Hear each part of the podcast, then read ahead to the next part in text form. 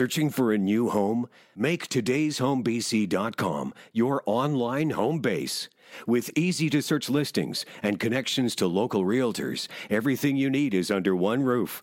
Powered by Black Press Media, you can search hundreds of local listings, all in one place.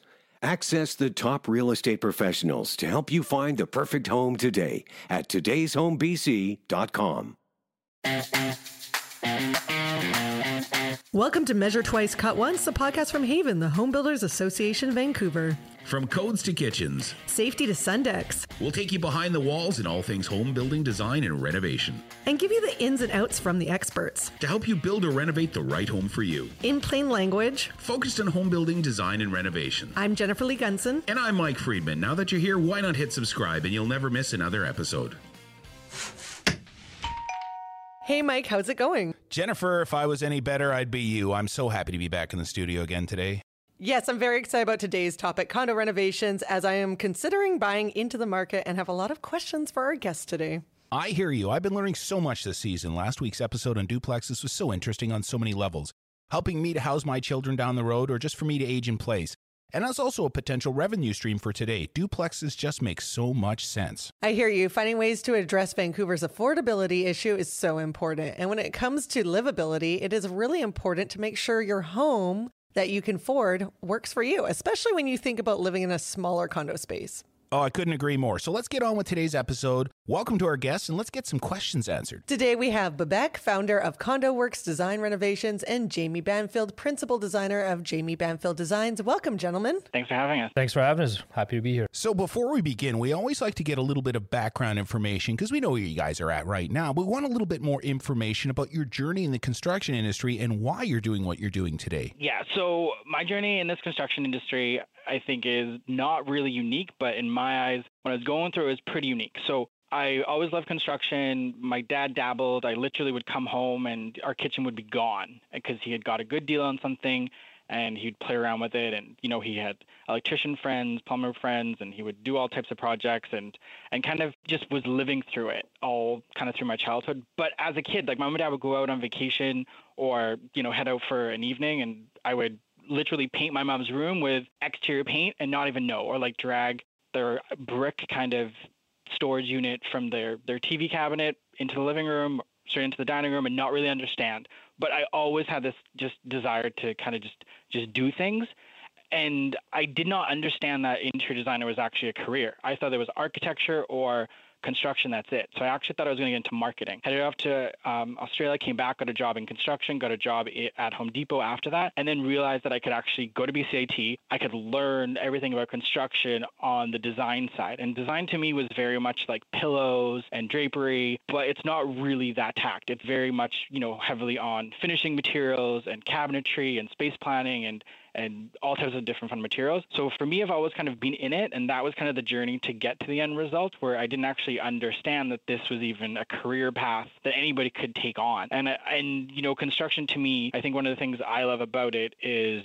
we get to see some sort of end product, right? Somebody buys this piece of paper, maybe it's a condo renovation for you know 400,000, 40,000, and they're buying this piece of paper, and then at the end of the day, they have something that's going to impact their overall family. Okay, uh, Babak, can you talk a little about your background, how you started in this industry, and what keeps inspiring you on a daily basis? Sure thing. Um, I started my career in construction uh, straight out of BCIT, being a building envelope technician. Um, and, and that role basically put me in the trenches in front of uh, the leaky condo syndrome that was going on at the time. So this was uh, for me the early 2000s. I would go to the job sites. Uh, you'd have contractors basically peeling off the layers of the exteriors of buildings and exposing the amount of uh, mold or or damage that had happened to the building. So that role exposed me to uh, basically bad design and bad detailing, and maybe a combination of the both, and even some materials at the time. Having been witness to a lot of that stuff, opened up my eyes and made me realize, okay, well, I need to know more about this industry, and and my passion was more about you know the development side, the building side, uh, just bringing the whole component together as opposed to just the uh, the envelope part. So that took me back to BCIT. I took the construction management program. I came out. I was hired by a, a local developer here who's very well known. And um, my first role with them was actually was uh, a customer service. Uh,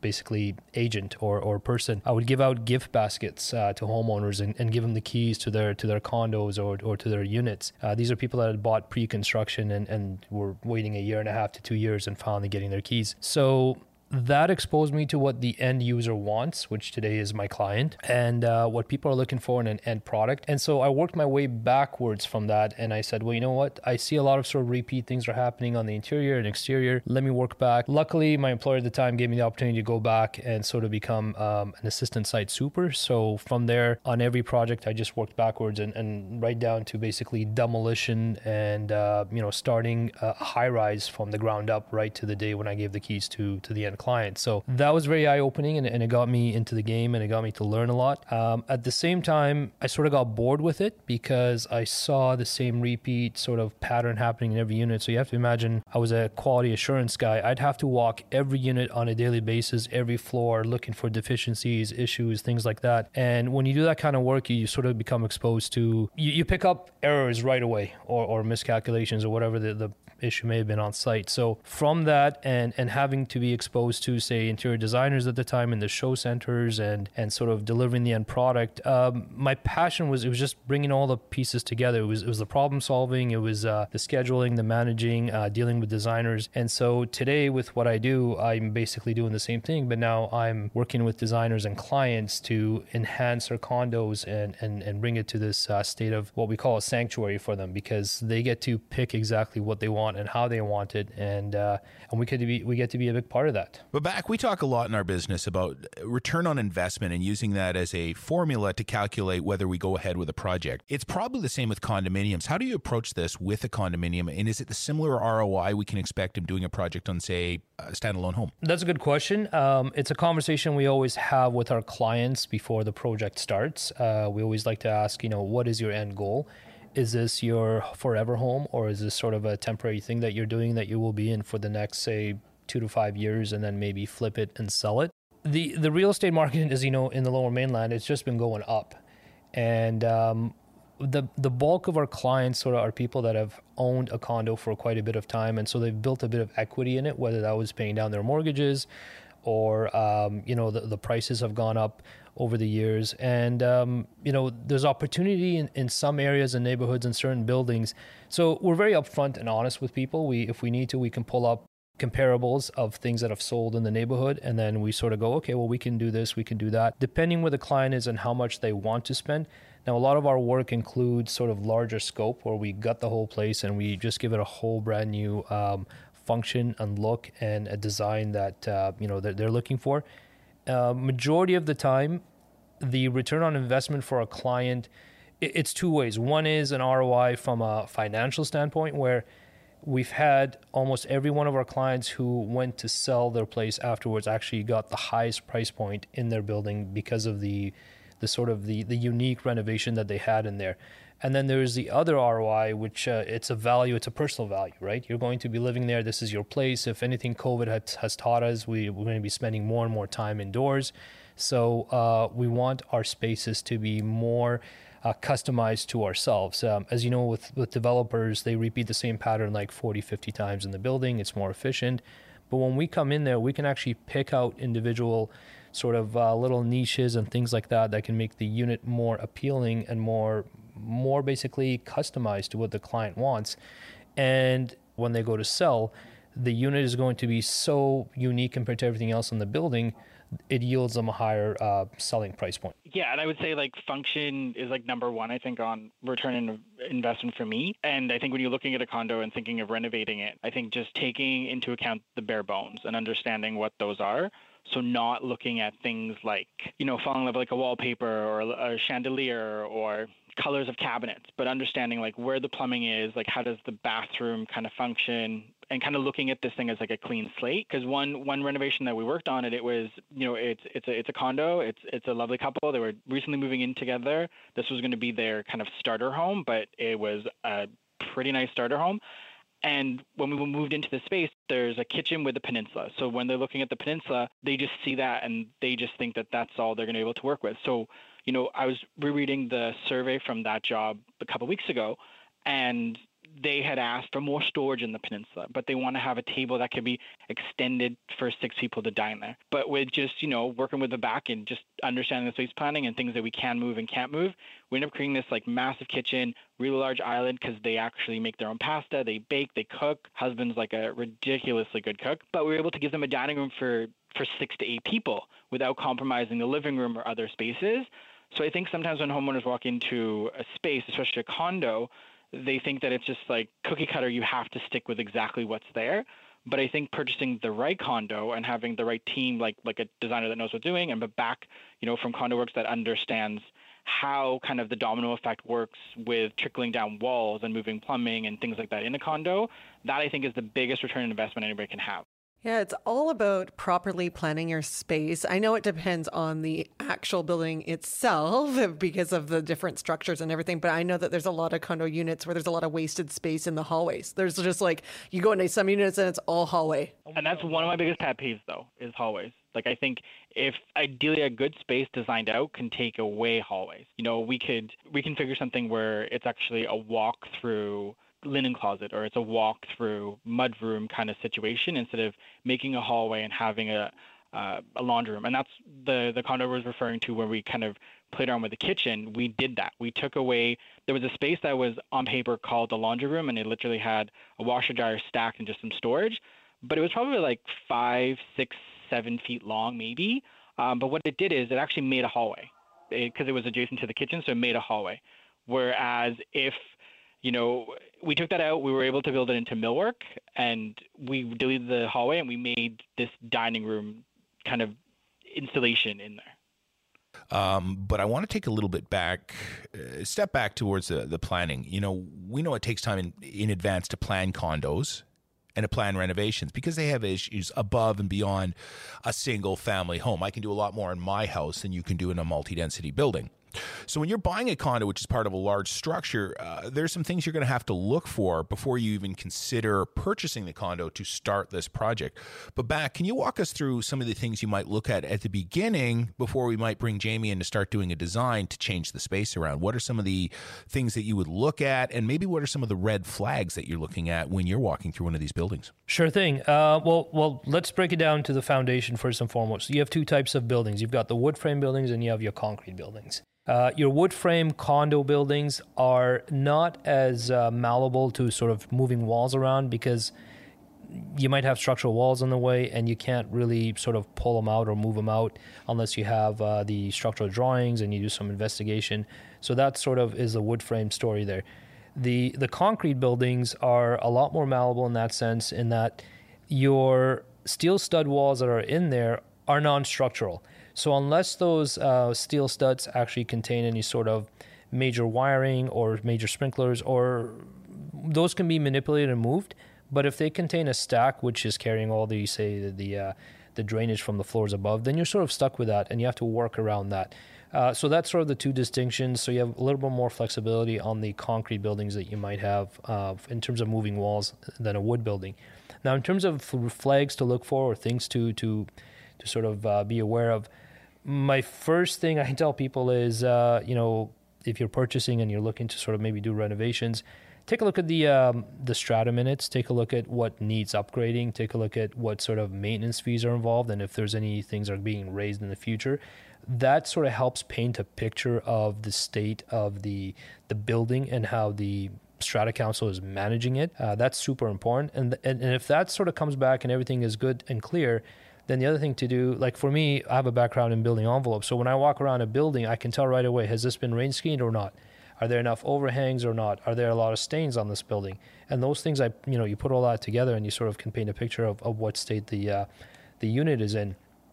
And then um, simple things like if, if you smell any sort of you know mustiness in the air or mold. Like I've been into a lot of units where people are asking me, we want to renovate the whole thing, we want to you know drop X amount of dollars into it, and I just look at them. I'm like, well, you have a bigger problem here.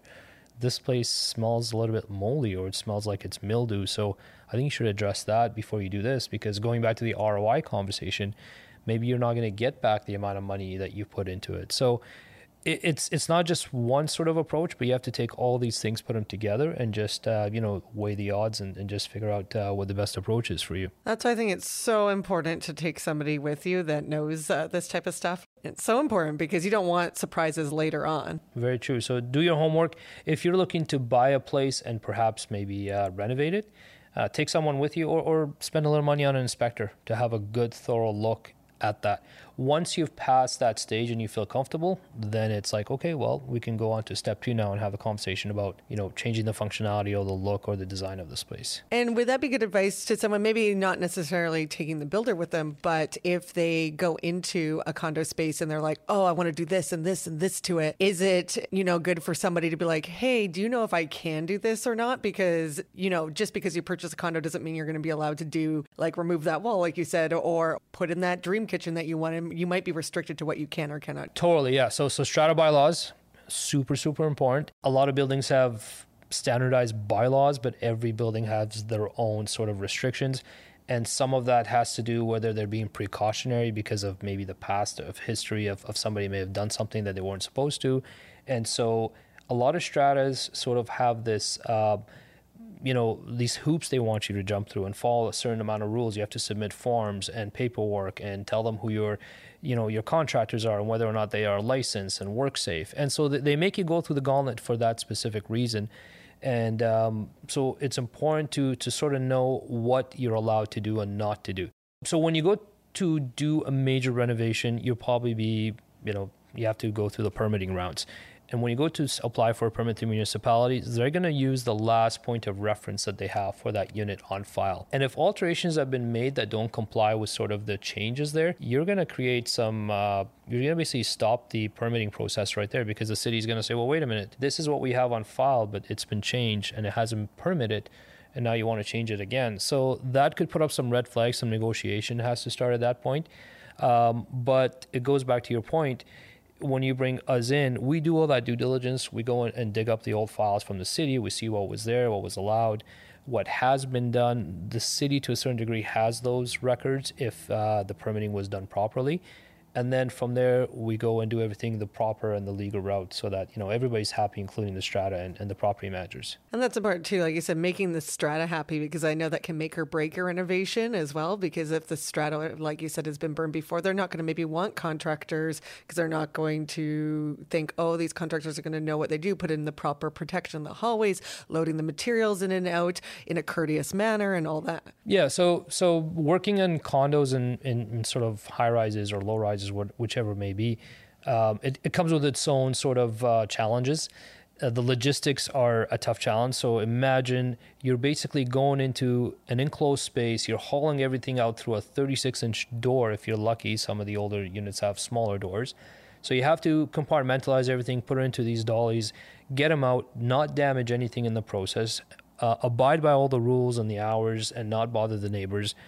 Book an elevator. Uh, so, so if you just sort of add the task list, it's just a long list of things, and it's not for everybody.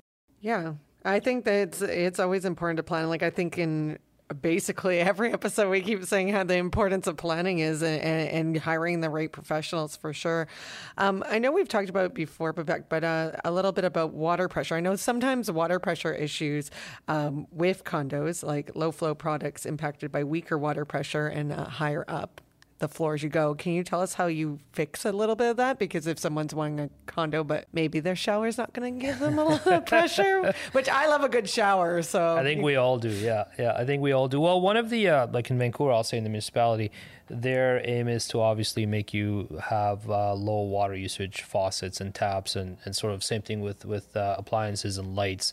They want you to upgrade everything so that you're using the least amount of energy and resources.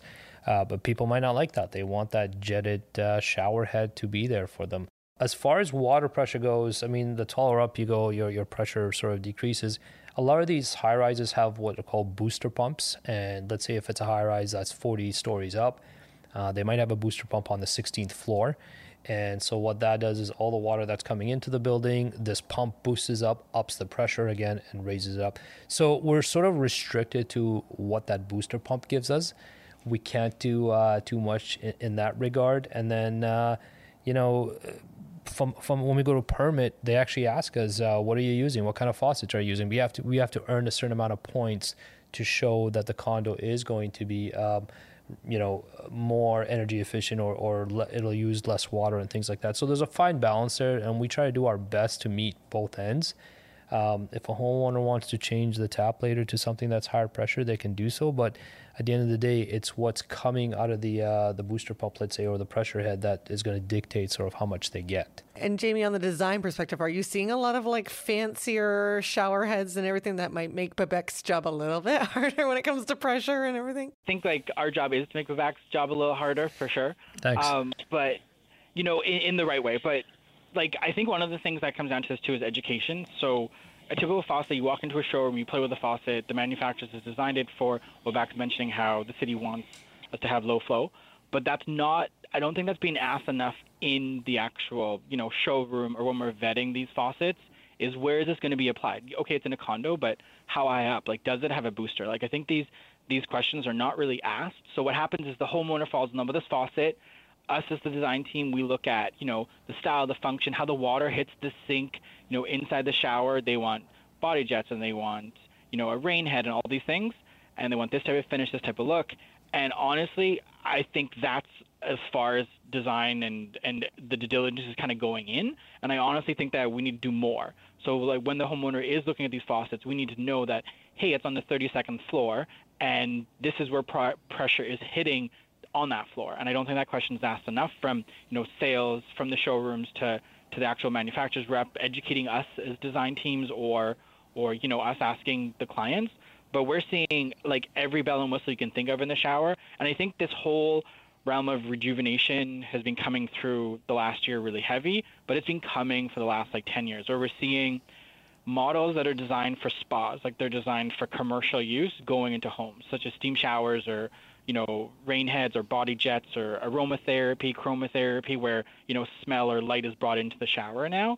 And we're pushing this on the back to, you know, we've got this little condo bathroom that was designed for just a tub and a shower head. And we're trying to stick, you know, these seven different fixtures in there. And it's his job to figure out how it's going to work properly you know, and we talked about the water pressure here, but also the capacity of how much power is coming into that unit right? If you've got 100 amps coming into a, a condo unit or even less than that, and your steam shower demands 40 to 60 amps, well, you just took more than 50% of your power that dedicated to the steam shower. Well, that's not going to work unless you turn everything off and you just take a steam shower, right? Um, and I've had specs come across my desk that require sort of up to 70 to 80 sort of amps. And it's like, okay, well, we can't make that happen. Sorry. Like, uh, you know, you should have thought about this a little sooner. So we are sort of the deliverer of bad news at times, but uh, you know, there's only so much power and pressure going into a unit, and we can only work within what we have at, at our fingertips there. Yeah, we talked about things like electrical, plumbing, and you know, we definitely know we need a permit for a freestanding home. Does a condominium need a permit, and is there a cutoff from when I do and I don't need a permit? Just because we don't want people going down the path and finding out they needed one afterwards, correct? Sure. So, so two sort of schools of thought on that. One is some stratas require you to get a permit regardless, and those are the stratas that are sort of probably super precautionary and all that stuff. Maybe they've been burnt. But from a, a permitting perspective, if you're just doing an aesthetical change, so let's say you're painting the place, you're changing the countertops, maybe the cabinets, the floors, that doesn't quite with the city constitute a uh, a requirement for for a permit. That's more of a cosmetic thing. But as soon as you start moving a wall around and you're sort of moving plugs and you're moving plumbing and things like that, that's going to trigger a permit right off the bat. And majority of the work that we do, because we sort of do full guts and all that, we go directly the permit route, um, regardless, because we just want to protect ourselves and also the uh, the the electricians, the the sprinkler guys, the plumbers, and that way everybody in that building knows that we've gone the correct route. Now that might take a little bit longer because once we submit it to the city, you know, there's that waiting period where the city's mercy. But what we can do is engage with the homeowner as early as possible once they know they want to go with a reno. Apply to the strata for the permission to get the permission from the strata because a lot of people are not aware you have to get permission from the strata. Uh, before you apply for a permit. Even when you go apply for a permit package, there has to actually be an authorization letter from the strata saying you are allowed to do a renovation here. It's one of the five requirements of the city. and the other one being the energy checklist that we discussed earlier. And then the drawings are in there, and there's a couple of other forms that we have to fill up. So all of those things are important. And to your point, people sort of get ahead of the game and they start buying stuff and designing and they want to renovate and they haven't sort of gone through the correct channels. And then they might get a stop work order, which is even worse because the city comes in and says, Where's your permit? Or they might damage something in the process or even, you know, just uh, make the strata members angry. So you don't want any of those things on your back. And I think one other point as well, correct me if I'm wrong. If I got a buddy who comes to my condominium and starts doing renovation and they cause an issue, who's liable for that? You are. It's awesome information for people looking to renovate condos. I want to talk more about the pre renovation process and design trends too, but first we need to take a quick break to thank our podcast sponsors. So hang in there and we'll be back in 30 seconds. Measure Twice, Cut Once is grateful for the support from our podcast partners, BC Housing, BC Hydro, and Fortis BC. Their support helps us share expert knowledge and resources like you're hearing today from Babak and Jamie to help build, design, and renovate the home right for you. And speaking of resources, the BC Energy Step Code program is a provincial standard that is moving the entire home building industry forward to build better homes to better efficiency standards, which means better comfort, health, and safety. Be sure to check out betterhomesbc.ca where you'll find a variety of rebates for construction materials, home energy evaluations, plus mortgage and tax refunds. There are also rebates for renovations too. Just click on the rebate search tool button on the homepage of betterhomesbc.ca to find cost saving resources for your next project. Or talk with your licensed builder or professional contractor, they'll help guide you.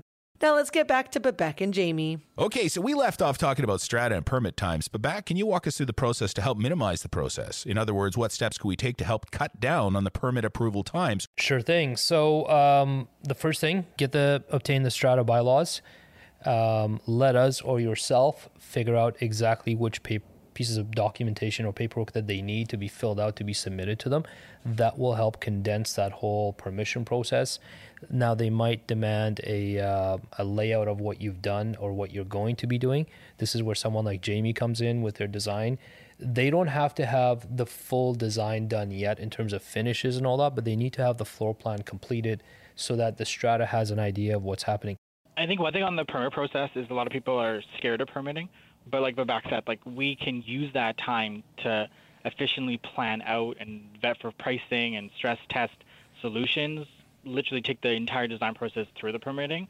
So if it's teed up correctly and it's planned out correctly as far as timeline goes, the permitting process actually is time that we get to work and, and you know ideally by the time the permits are back in hand we've kind of made our selections picked everything Babak done all of his costing and we're ready to go Uh, we touched a bit on the space, but let's talk a little about noise and air quality, which are very near and dear to me having a family full of kids.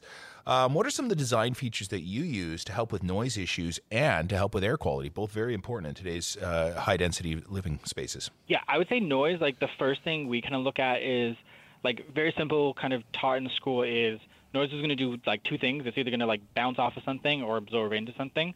So I think the easiest way to understand how to play with that is, you know, if you're renovating, it could be adding textures, right? So it could be adding some sort of textural wall or, or even like a green space wall or a backsplash or or other things like that.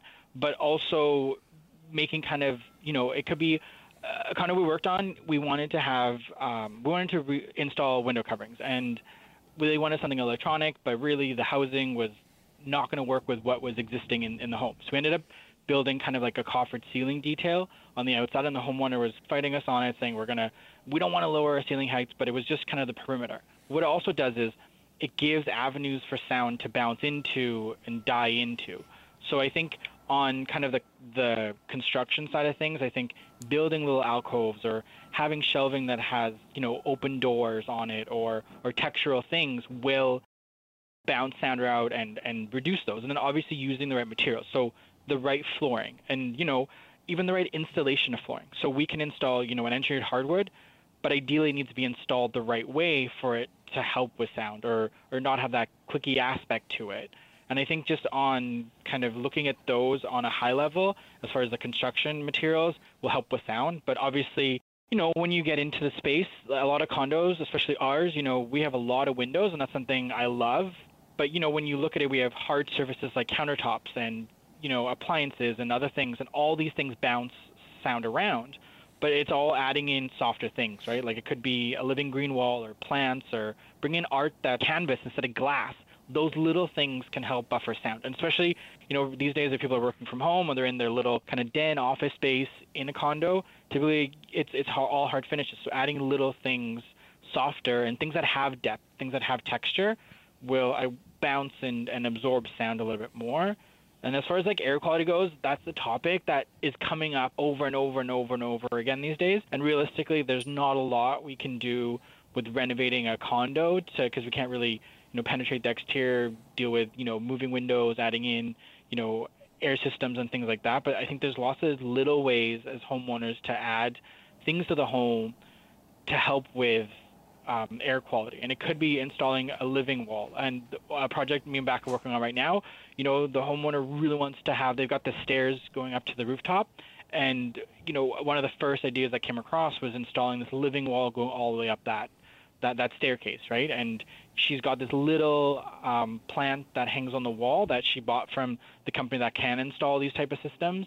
And adding little things like that, like green plants, that will not only help buffer sound pull out dust, things like that, but it will help with playing around with air quality. And we're seeing units coming out from like IKEA. Like IKEA has just kind of brought out a unit that is a HEPA filter that's going to help, you know, suck out toxins and, and and bad things from the air. And it's a little unit from IKEA that hangs on the wall, right? So we're seeing all different kind of smaller ways to deal with a condo with air quality and noise. When you guys are designing or building, I want answers from both of you on this. Have you guys ever had to design or build something really unique in the homes that you've been doing lately? Yeah, I would say one of the biggest things coming up right now is people and their pet. We've had so many cat litter boxes that we have to build into kitchens or little bench at the front entrances and all through condos. And Babak we're working on a project right now where the homeowner, you know, they've got two little puppies and we're building a little step. So it's it's a two platform, literally made out of millwork that matches their kitchen. It's it's not the cheapest thing in the world, but they're building a little two step platform for the little puppies to, you know, climb up, get out the window, get onto the deck, hang out, do their thing, and then climb back in. So we're seeing this I don't this trend of just taking care of pets at home. Yeah, I mean, same thing. The, pet, uh, the home for the pet in a home um, is sort of trending a lot. And I think if you sort of follow stuff on Instagram and things like that, you're seeing more and more cool things like that. Like, uh, I haven't seen it yet happen, but you know, um, uh, a faucet that's above a bowl that's built into a kitchen island, right? So the dog can go under and just, you know, lounge and drink water from there. And then you're not basically picking up the bowl to fill it up at the sink. You're actually doing it right down there and it's all ready to go. The latest request we sort of had from a client was uh, they wanted TRX anchors put up in the ceiling. So those are those stretch bands that you put up. Oh, yeah. Like for, um, I used yeah. to do that back in the day at the gym, but they had a special bar. That's right. And so I had to uh, bring the client in and, and figure out first where they, where they wanted it. And then they figured out where they wanted it. And I'm like, okay, how do we do this? It's a concrete ceiling. So we had to go through a structural engineer engineer. We had to go through a building envelope. We had to engineer these special beams to anchor back into the ceiling because that's a lot of weight that you're pulling on these things. At the end of the day, it's our liability. And we had to bury everything behind drywall so it doesn't look like there's a ton of backing there. So when you just put the TRXs in, they attach on like they're clean onto the ceiling, right? So yeah, yeah, and it's it's uh it's interesting things like that because they're not the norm, but you figure out a way to to work around it and and uh, you know make the client happy. I think one thing is like we're seeing a lot of people just embracing their personality. So they're they clicked in from this, you know, they're they're living in a house and it's now like this is their home. This is them. You know, if their hobbies are pets or hobbies is working out or cooking, like they're embracing what kind of makes them happy and they're kind of sucking that out of them and they're they're putting it into their home. Jamie, do you think that's part of a shift because people have recognized that this isn't a step home now, this is their forever home or is it just because of a response to COVID where people are trying to get more of their spaces? I'm just curious if this is part of a greater shift or a trend. No, see, I blame it on my parents. So I think what it is is I think it's it's a trend that's I think going to stick around for quite a while and I think it's been brewing for many years is my mom and dad are at an age where you know they've worked their butt off they've got this home they've got a bit of cash in the bank and now they want what they want right? So back in the day the kitchen used to be very much functional of like okay there's two boys we're to make dinner get out of here that's it. They want cooktops and they want wall ovens because it's better function for their kitchen or they want these kind of countertops. And i was explaining to my mom that you know she got a certain brand of countertop in her home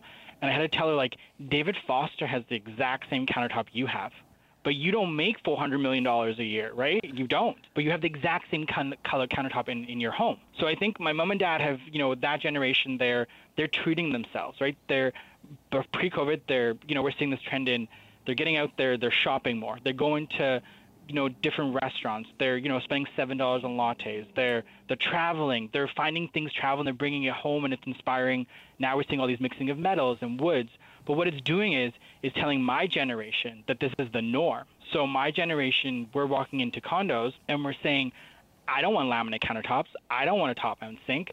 I want what my mom and dad have. I want you know quartz countertops. I want all this undermount things. Like the home should be designed around me. Well, I also think too, it's uh, Instagram is to blame as well because you can see, like you said, you can see people like David Foster or Kim Kardashian, and they tour the, you through their homes, and then everyone's like, "I want this or that." Like, and it's like we're finding, like as designers, like we're finding inspiration. Like I'm getting inspired by people in Australia or the UK, and you know, it could be a really fun product, or it could be a different way of doing something, or just just reinventing what's happening out there.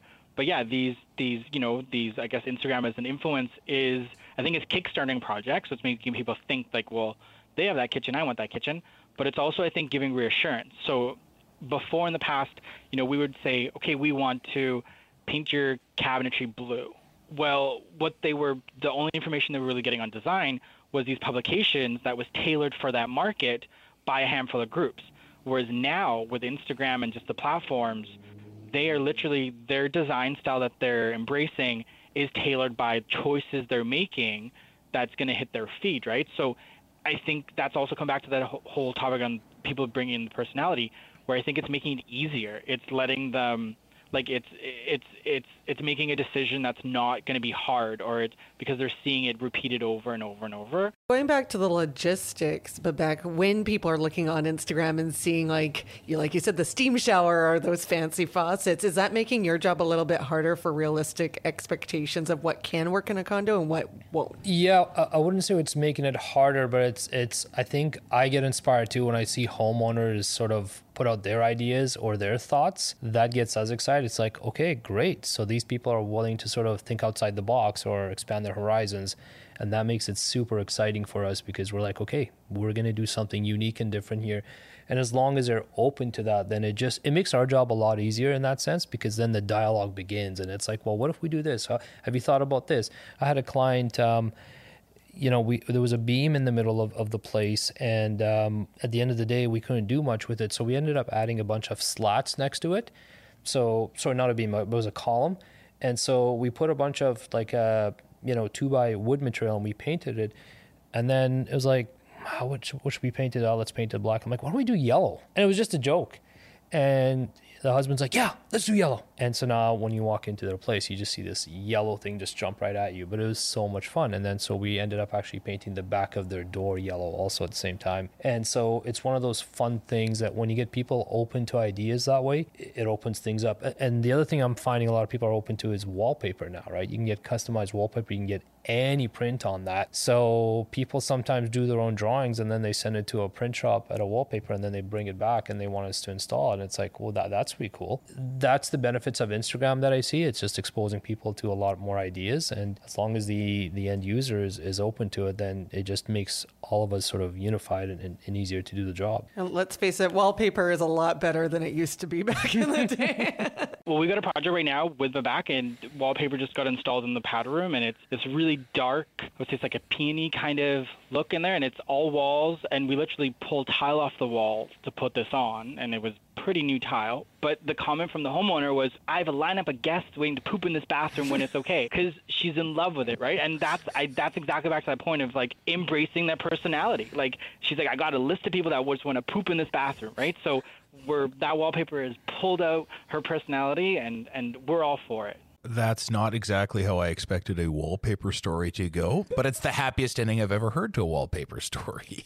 And it's going to be stunning. It's going to be stunning. Well, I want to see some pictures. I want some inspiration for my own house as well. Jamie, you blamed your parents personally for uh, some of the changing trends in design. And I do want to bring up your parents and my parents' generation because there is a lot more emphasis on aging in place now. How we deal with our elders is very different than it was a generation ago. Um, can you talk a little about how you take into account the concept of aging in place in the designs you do when you're looking at a condominium or or any kind of unit? Really, how what are some of the fundamentals that you would look at for that, and how would you help someone who wants to uh, use their place now but continue to use it later? I think aging in place is probably one of my favorite topics, and I think it's something that needs to be looked at regardless of how old you are. So every project we look at, young or old, will bring up aging in place, and a lot of people might, you know, push it off, be like, "How old do I actually look?" Right? But but realistically, I think there's lots of little ways that we could make decisions now, put you know an hour into planning, which will impact whoever is going to live in this home for however long. And it could be little things like adding backing in certain areas. Like when, if we're renovating a bathroom, let's add backing. So, you know, plywood or whatever backing needed. So maybe in the future we can install reach bars. Or if we're going to update interior doors, let's make sure they're big enough for wheelchair accessibility. If we're going to update showers, let's update so we can maybe roll a shower in there or a bench so somebody could potentially sit on there if they need assistance for it, right? But it could be little things, right? Where when we're looking, picking out a toilet, back to pooping, when we're picking out a toilet, right? We could do something that's more comfort height, so it's taller, that's maybe easier for somebody to get on and off of. Or I remember, you know, my, my grandma's a really good example, right? We renovated her condo and not much, but there was certain things we did in there and the main objective was to literally keep my grandma in her home. So it was to keep her in her home, but it was more of a way to boost up who she is and, and to keep her lifestyle going the way it should go. So in the shower, we ended up installing um, a digital thermostat. And, and so instead of the old diverter that you would turn left to right, turn the water on, it's digital. So she presses the button and the water goes on. So, you know, when she wants to have a shower, it's, you know, grandma one button setting and it's all to shower. But what it does is it helps her clean the shower. So there's, you know, a, a setting two where she hits that button, she can spray down the shower and she can run that water, you know, for for five ten minutes on super high pressure, super high temperature, and that's going to rinse that shower. So she doesn't have to bring in a cleaning lady, right? Cool. And one thing I wanted to touch on before we go, we mentioned a little bit at the beginning, but how important is it to have insurance when you're renovating a condo? Because I know a lot of people kind of get the idea when you're building a brand new home, but I know in condos people are like, I don't need that. I was like, ah, uh, yeah, you do. yeah, hugely, hugely important. Um, I don't bestow this on any of my worst enemies, but if you ever gone through an insurance issue in a strata, it takes forever. Uh, I've been in that situation where our place was flooded due to somebody upstairs, and we had to live six weeks in a hotel. Uh, like you had to pack everything up within hours and get out, you know. And the restoration company came in, and then the sort of that's all out of pocket, right? And then the insurance games begin four, six months, maybe two years. It took us two years to get reimbursed for it, right? So and, and we were the sort of the victims, let's say, we were in the culprits. Uh, insurance is hugely important. So so first and foremost, you should have as a homeowner your own personal insurance in your condo. A lot of people are not aware of this. If like if if something you're responsible for the damages that occur within your unit if somebody even damages you from above, if that makes any sense. Uh, because the way the strata looks at it, they take care of the common property stuff. At the end of the day, they're looking to point the finger at someone and who the culprit is. And so if we're doing a renovation and something goes wrong and your insurance is not in place, even a course of like we even have a course of construction insurance in place during renovations. So that in addition to the homeowners, we always tell the homeowners make sure you get renovation insurance for this period because you're not living here. We will have our secondary insurance on top of that or umbrella insurance. And so now we've sort of covered all angles uh, during that process it does cost a little bit more, but at the end of the day, like think about the the other part of it, right? If you don't have that insurance and something goes wrong, uh, then forget the return on, on investment, like the headaches and all the money and all that stuff that comes with it. Um, and, and, the secondary thing I should mention is uh, with the new laws, not laws, but the new sort of requirements for insurance premiums going up in condos. Like in my building, it's gone from twenty five thousand to hundred thousand. Uh, you don't want to be liable for that, so you want to have as much insurance in place to protect you as possible. Uh, so the premiums are going up on a if, if you pay monthly or annually, but it's totally worth it in that situation. It is your home, you're in the structure, you're sharing that building with everybody else make sure you have as much insurance as possible, especially during a renovation. Babak and Jamie, this episode has been so informative. You've given me and Mike and our listeners a lot of great information to help us decide what to look for when renovating a condo and the benefits to making it your home. Oh, yeah. This season of Measure Twice, Cut Once is all about finding and building and renovating the home right for you. And we learned so much today, as we always do. We talked about the ROI benefits of renovating your space to make it your own, the importance of bringing on a designer to increase livability and use of space. Looking at the bones of a condo versus buying an emotion of what you see today versus the potential. Processes for working with a strata to minimize permitting times, and of course, different issues faced when renovating a wooden structure versus a concrete structure. If you could leave our listeners with just one last piece of advice, what would it be? And we're going to start with Babak because we're going in alphabetical order again today. I'd say don't just go at it on your own thinking that you can do it. You might be able to, and I'm not, you know, discounting anybody, but a condo has what much more condensed rough-ins behind the walls than a house does. So you have to be aware of that. So to you, it might look like it's just a wall, but you have no idea what's back there unless you have X-ray vision or you have photos from the beginning. So consult an expert, experienced expert, as early in the game as possible before you take something like that on. And that goes with the whole gamut of things we talked about, permitting and strata bylaws and all that stuff. So consult an expert. Yeah, my tip of advice would be just to build that team. So regardless what project you're taking on, you're typically going to build a team. You're going to have, you know, if you're looking at your investments, you're going to have maybe a consultant, somebody at the bank to deal with. So just like this home, just build the right team, right? Bring as many kind of consultants and and people that are going to back you up. So mine would be just build a team. Perfect. And if anyone wants to get a hold of you after listening to this podcast, what are your what is your information? How can they find you? What is your details? I would say just Google my name, Jamie Banfield Designs. Awesome. And for us, uh, condoworks.com or condoworks.ca, we're on Instagram. Um, you can get us through our website and uh, we're on Facebook also. And just look us up and we're there. Awesome. Thank you guys so much. Thanks, Babak and Jamie. You've given me a lot of great ideas to work with. And to our listeners, if you've enjoyed this podcast, please like and follow and share with your friends and families.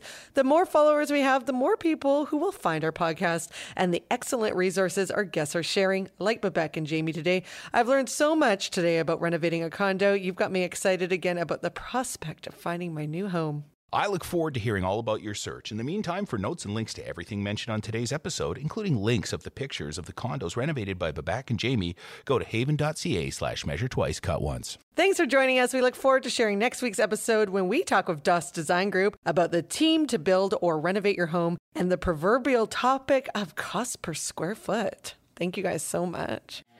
This has been Measure Twice, Cut Once, the podcast from HAVAN, the Home Builders Association, Vancouver. Thanks for joining us today. For notes and links to everything mentioned on today's episode, go to havan.ca slash measure twice, cut once. Follow us and review us to help empower homeowners like yourself to make the right decision the first time. Until next time, this is Mike Friedman. I'm Jennifer Lee, reminding you to measure twice and cut once. Discover what's happening around our province with todayinbc.com. Sign up today to get the latest news right to your inbox and never miss the news that's important to you and your family. From community news in your neighborhood to what's happening in our province, your source for daily news is todayinbc.com.